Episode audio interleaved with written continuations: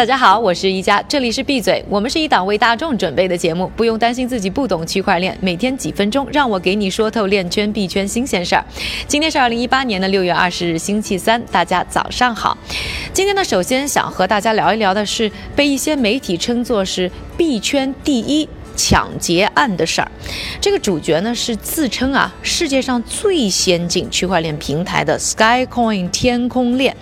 这个呢是由比特币和以太坊早期成员建立的公司，在过去七天的时间里，他们的币价竟然蒸发了超过百分之五十，而据说这个风暴的中心呢还在中国，这究竟是怎么回事呢？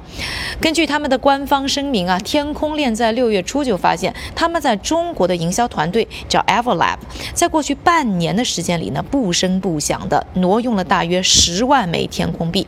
给大家一个概念，就是现在币价跌了很多以后，他们每币差不多是七美元多。这十万枚天空币呢，至少也是七百多万美金，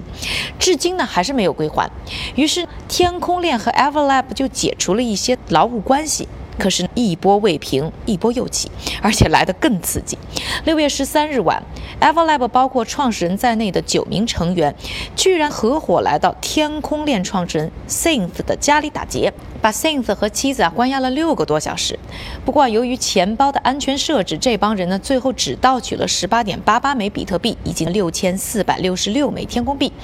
据说这帮人还野心勃勃的准备要盗取整个天空链生态链的一个设计原型，以控制天空链上的所有资产。不过啊，没有成功。事后呢，天空链很快就临时上线了黑名单功能，来保护投资者的利益。然后呢，又追踪了打劫团伙他。们的钱包地址，请求交易所们临时冻结这些嫌疑人的资产。现在天空链中国社区的运营人马呢，已经全部换血，天空币的价格呢，也在缓慢的回升。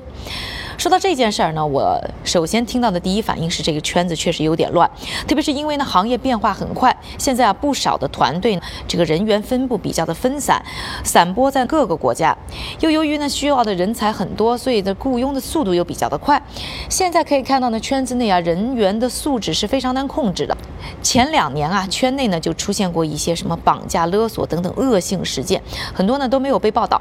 另外呢我采访过的一些大佬啊，包括区块链之星第一集就。出现的最年轻的比特币百万富翁 Eric，他的地址呢是从来不透露的，家人的信息呢更是非常的保密，见他都是要暗地接头，然后再去见面的地方。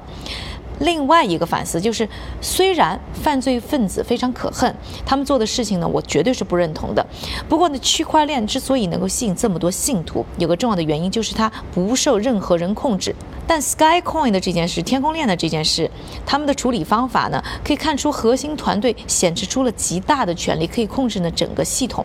多多少少啊，让人对他们去中心化的属性会有一些质疑。那说到这个问题呢，又不得不提啊，最近我们经常讨论的项目就是 EOS。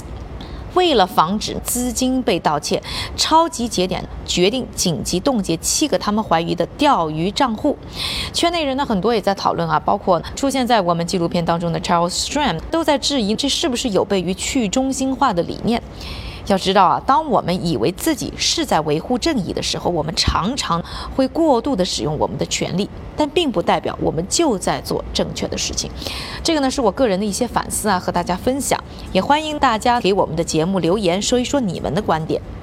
说完了这个币圈的第一抢劫案，我们还想和大家分享的就是呢，《华尔街日报》呢刚刚出炉的2018年25家最值得关注的初创企业名单。这些都是呢，二零一三年后啊诞生的企业新秀。那人工智能、区块链和网络安全呢，这三个板块就占据了一半的席位。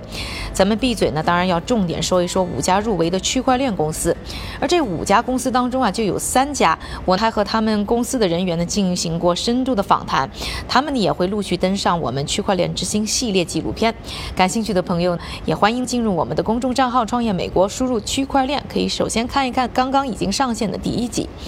那这三家我们有过交流的公司呢，其中第一个就是排名第二，融资七千七百五十万美元的加拿大公司 Blockstream，他们主要是开发啊增强比特币交易能力的技术，主张是在主网之外呢搭建侧网，为企业呢提供更加灵活的比特币转账交易服务，同时还在和美国第二大期货交易所啊洲际期货交易所呢合作，要开发为交易员服务的数字货币的数据服务。第二家我们有过接触的公司呢，就是排名第六，融资额在一点二一五亿美元的 R 三，这个是一个联合银行巨头、保险巨头等业内两百多家大佬，共同开发金融业区块链底层技术的区块链小巨头。不过呢，在和早期合作方啊高盛分手之后呢，一度传言他们出了财务危机，所以大家呢也在盯着他们呢近期的一些发展动态。另外还有一个呢，出现在我们纪录片当中的公司呢，就是排名第十一，融资一亿美元的 Digital Asset，专门向金融机构提供区块链交易解决方案，已经和澳大利亚的几家证券交易所做了交易结算清算服务了。扎根金融圈的他们啊，也来头不小，他们的现任 CEO 呢，就是摩根大通的前高管。另外上了《华尔街日报》这个排行榜的另外两家区块链公司呢，一家叫做 Abra，已经呢融资三千七百万美元。他们开发了一款呢加密货币的手机投资应用，帮助用户呢轻松的在手机上购买和存储二十五种加密货币和五十种法币。另一家公司呢是融资四千三百万美元的 Brave，他们啊在做一款保护隐私的浏览器。同时呢，这个浏览器上呢还有一个基于区块链的广告平台，读者啊可以选择我要看多少广告，在什么内容的媒体上看广告，而且最后呢看广告的时候还能分到一部分的广告费。今天和大家聊了这么两个话题啊，下面的时间呢还是请出我们的韭菜哥为大家准备了一系列的链圈币圈的快讯，更新一下最新的币价行情。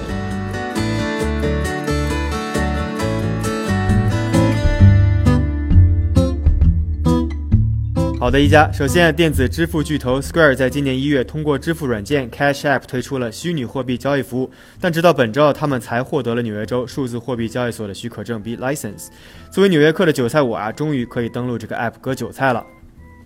第二条快讯：IBM 数字咨询机构联合广告技术公司 Media Ocean 成立了区块链数字媒体供应链联盟。现在，在这个联盟里面，已经聚集了金百利、克拉克、联合利华等一批广告客户和出版商大佬。而联盟的目标呢，是建立信任和问责制，减轻广告商的烦恼，让广告生态更透明。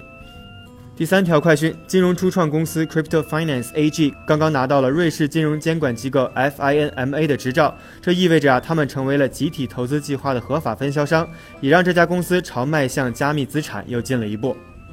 第四条快讯：为了强化洗钱防治工作，中国台湾地区啊正在筹备将虚拟货币纳入监管范畴，预计在今年十一月份就可以完成相关的工作了。第五条快讯：柬埔寨刚刚宣布，一切未经有关部门颁发执照的加密货币的流通和交易等行为都会被视为非法。而这份声明啊，由柬埔寨国家银行证券交易委员会和国家警察总局共同起草。